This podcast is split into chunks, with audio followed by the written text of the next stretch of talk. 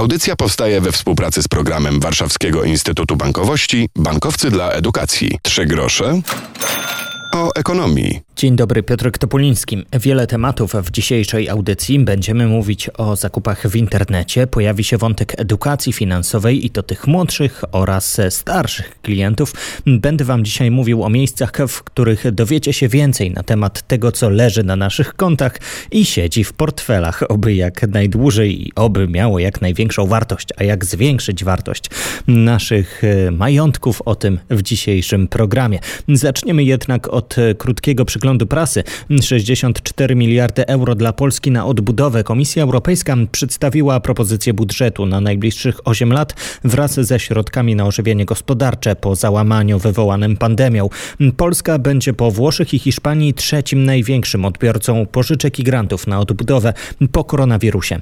Rada Polityki Pieniężnej trzeci raz w ciągu ostatnich miesięcy obniżyła stopy procentowe, główną do 1,1%. Z tej decyzji ucieszą się osoby z kredytami w złotych, bo raty nieco spadną. Z drugiej jednak strony złoty nieco się osłabi.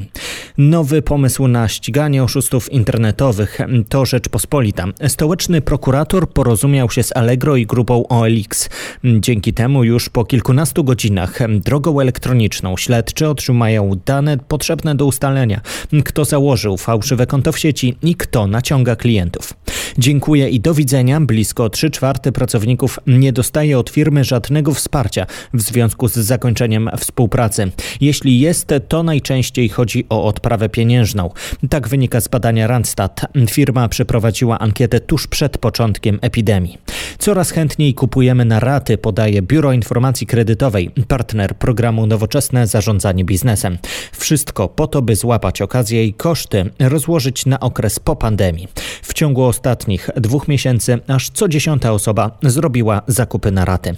I to wiąże się nieco z pierwszym tematem dzisiejszej audycji. Poznaliśmy niedawno najnowsze wyniki dotyczące Blika, polskiego standardu płatności. Blik razy 78 milionów. Tyle transakcji zrealizowali użytkownicy w pierwszym kwartale roku. To blisko dwukrotnie więcej niż rok temu, mówi prezes polskiego standardu płatności Dariusz Mazurkiewicz bardzo wyraźne wzrosty w tak zwanych transakcjach posowych. 7,2 miliona transakcji przelew na telefon Blik. Po raz pierwszy w historii staje się najbardziej popularnym drugim kanałem w ramach wszelkich funkcjonalności oferowanych w ramach naszego systemu.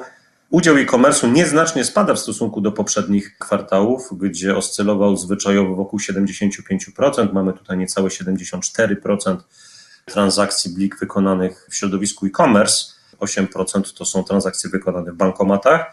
W ostatnim czasie więcej kupowaliśmy sprzętu RTV AGD, częściej też blikaliśmy, gdy e, opłacaliśmy gry i streaming, mówi profesor Janina Harasim, Uniwersytet Ekonomiczny w Katowicach. Przejściowy pewnie będzie wzrost w segmencie chemii gospodarczej, ja myślę, że każdy z nas na swoim e, przykładzie może to potwierdzić, że w dużym stopniu jest to związane z zakupem środków dezynfekcji i różnych innych e, środków, które służą nam do ochrony przed koronawirusem.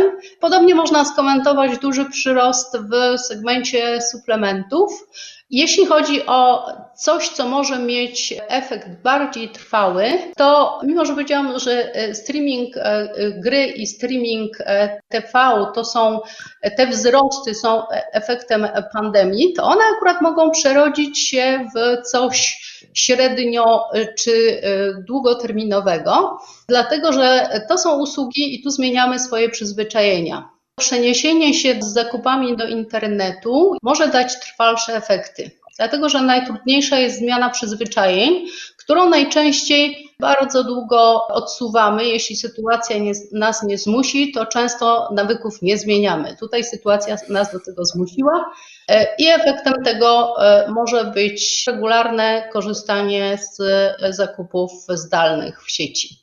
Blik się rozwija, w przyszłości pojawi się m.in. w zagranicznych serwisach internetowych i będzie można także zbliżeniowo Blikiem płacić. Mastercard już formalnie stał się udziałowcem tego programu. Trzy grosze o ekonomii. Chcemy wiedzieć więcej na temat pieniędzy, które mamy i które możemy jeszcze pozyskać. Wynika to z badań, które przeprowadzono z okazji kolejnego Kongresu Edukacji Finansowej i Przedsiębiorczości. Wracamy myślą do tego wydarzenia, by mówić o edukacji finansowej od małego. Nasi dzisiejsi goście będą podkreślali to, jak ważne jest uczenie się o naszej gospodarce, o ekonomii, o naszych pieniądzach już od przedszkola i od szkoły, aż po emeryturę, bo różnych rzeczy uczą się młodzi, a czego innego starsi, podkreśla Renata Oszast z Ministerstwa Finansów i Rady Edukacji Finansowej. W naszym społeczeństwie obserwujemy jednak w ostatnich latach bardzo poważne afery, piramidy finansowe. To były rzeczy, które działy się w świetle, można powiedzieć, reflektorów. I tutaj to uwrażliwienie, że nawet jeżeli coś wygląda na e, bardzo legalne, ale de facto legalne nie jest, no to jest też ta rola państwa, rola Rady, która powinna mieć bardzo szybkie, bardzo sprawne narzędzia ostrzegania, ale też docierania z tym ostrzeżeniem. Na dziś powiedziałabym, że oczywiście mamy instytucje takie jak UKNF, jak e, UOKiK, e, one też wydają pewnego rodzaju ostrzeżenia. Niemniej jednak chyba dzisiejszy świat potrzebuje szybszych, sprawniejszych, e, z lepszym poziomem dotarcia metod ostrzegawczych. I nad tym w trakcie obrad Rady też bardzo szeroko dyskutujemy, bo to nie wystarczy wymyślić, co należy zrobić. To jest w miarę oczywiste, co należy zrobić. Tu nie potrzeba jakiejś zaawansowanej wiedzy, natomiast szczególny nacisk kładziemy na to, jak to zrobić. I tak jak w najmłodszych pokoleniach należy budować pewne nawyki od poziomu szkoły, nawet wręcz przedszkola, poprzez zabawę, poprzez naukę, tak w tych pokoleniach starszych e, należy e, stwarzać e, pewien mechanizm, który pozwala im rozumieć zagrożenia wynikające. Z naszym gościem rozmawialiśmy też o projekcie Finansoaktywni. Młodzi ze szkół, a także nauczyciele mogą dowiedzieć się więcej o planowaniu budżetu uczą się nie tylko o tym, czym są podatki, ale również o tym, jak funkcjonuje budżet państwa. To jest poprzez zabawę bardzo ważna forma po prostu promocji wiedzy, która nie jest wiedzą łatwą i nie jest wiedzą popularną. Natomiast e, warto, aby coraz szerszy krąg e, młodego e, pokolenia dobrze to rozumiał, ponieważ właśnie wejście w dorosłość oznacza właściwie w każdym elemencie życia styk i rozumienie funkcjonowaniem finansów, z funkcjonowaniem systemu podatkowego, podatkowego z dobrym rozumieniem instrumentów, z których można korzystać. Budżet zaplanujecie na stronie projektu Finansoaktywni. Tam także informacje o konkursie, do którego można się jeszcze zgłaszać. W audycji za chwilę kolejny przykład tego, gdzie uczyć się na temat własnych finansów. Pozostacie z nami. Próbujemy w dzisiejszej audycji zebrać kilka miejsc, w których dowiecie się więcej na temat własnych finansów i wydaje mi się, że takim najbezpieczniejszym źródłem wiedzy będą banki. Zajrzyjcie na stronę choćby Narodowego Banku Polskiego albo własnego banku bo na tych stronach znajdziecie dużo więcej wyjaśnień, nawet podstawowych definicji i tego, jak bezpiecznie korzystać ze swoich e, kart, z bankowości elektronicznej i jak ważne jest cyberbezpieczeństwo. Inny sposób to podcasty, choćby naszej audycji. Przypomnę, że trzy grosze o ekonomii znajdziecie m.in. na Spotify, iTunesie czy w podcastach Google'a. I skoro jeszcze jesteśmy przy internecie, Bank ING na swojej stronie społeczności ing.pl prowadzi bloga dotyczącego choćby edukacji finansowej dzieci. Jest to baza wiedzy, którą myślę, że swoim najmłodszym możecie polecić. wib.org.pl to strona Warszawskiego Instytutu Bankowości i tam również szkolenia zarówno z wiedzy podstawowej, jak i profesjonalne szkolenia. To dla tych, którzy finansami zajmują się na co dzień. Poznaliśmy właśnie wyniki konkursu Wiem jak w banku. Wydarzenie zorganizowała Polska Agencja Prasowa razem z Narodowym Bankiem Polskim. Polskim. To właśnie role i zadania NBP były tematem konkursu.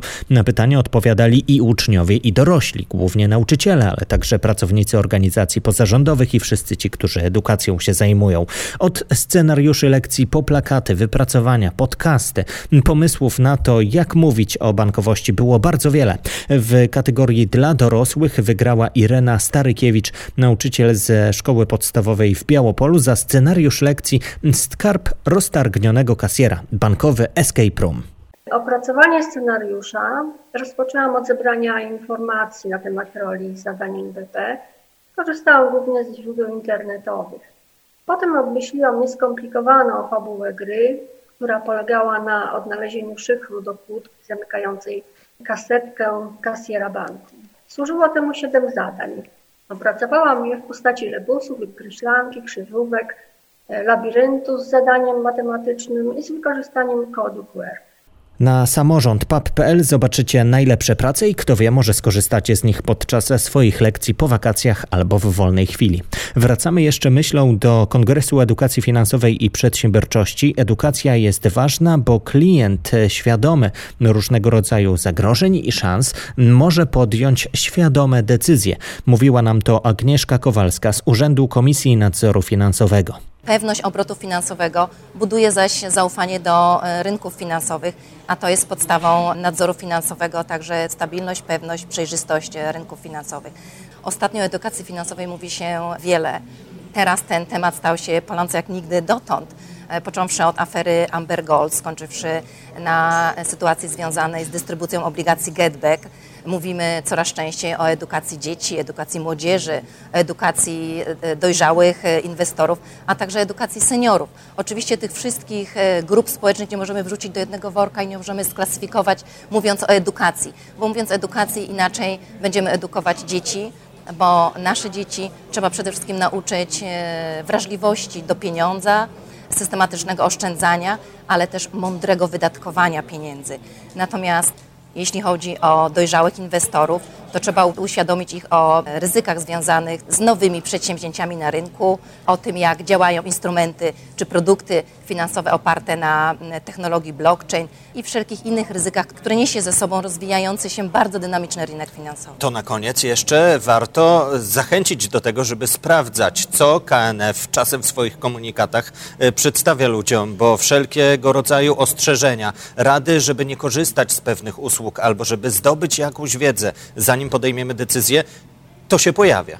Jest to element edukacji, natomiast same komunikaty, same opracowania, które my publikujemy na stronach internetowych Komisji Nadzoru Finansowego, nie będą wystarczające, jeżeli konsument nie będzie w stanie ich przetworzyć. My staramy się, proszę uwierzyć, bardzo mocno tworzyć te komunikaty językiem, który już dostosowany jest do języka rynku, żeby nie był zbyt skomplikowany, żeby był przejrzysty, zrozumiały, żeby e, można było ten komunikat przetworzyć i na podstawie tego komunikatu podjąć decyzję. Natomiast też oczywiście jest lista ostrzeżeń publicznych, która ma charakter nie tylko edukacyjny, tylko ostrzegawczy. Agnieszka Beata Kowalska, Urząd Komisji Nadzoru Finansowego. Dziękuję za to spotkanie. Dziękuję serdecznie. I to wszystko na dzisiaj. Na koniec jeszcze raz przypomnienie. Słyszymy się co tydzień w audycji 3 grosze o ekonomii, a podcast znajdziecie m.in. na Spotify czy w podcastach Google'a albo w iTunesie. Do usłyszenia. Piotr Topoliński. Audycja powstaje we współpracy z programem Warszawskiego Instytutu Bankowości Bankowcy dla Edukacji.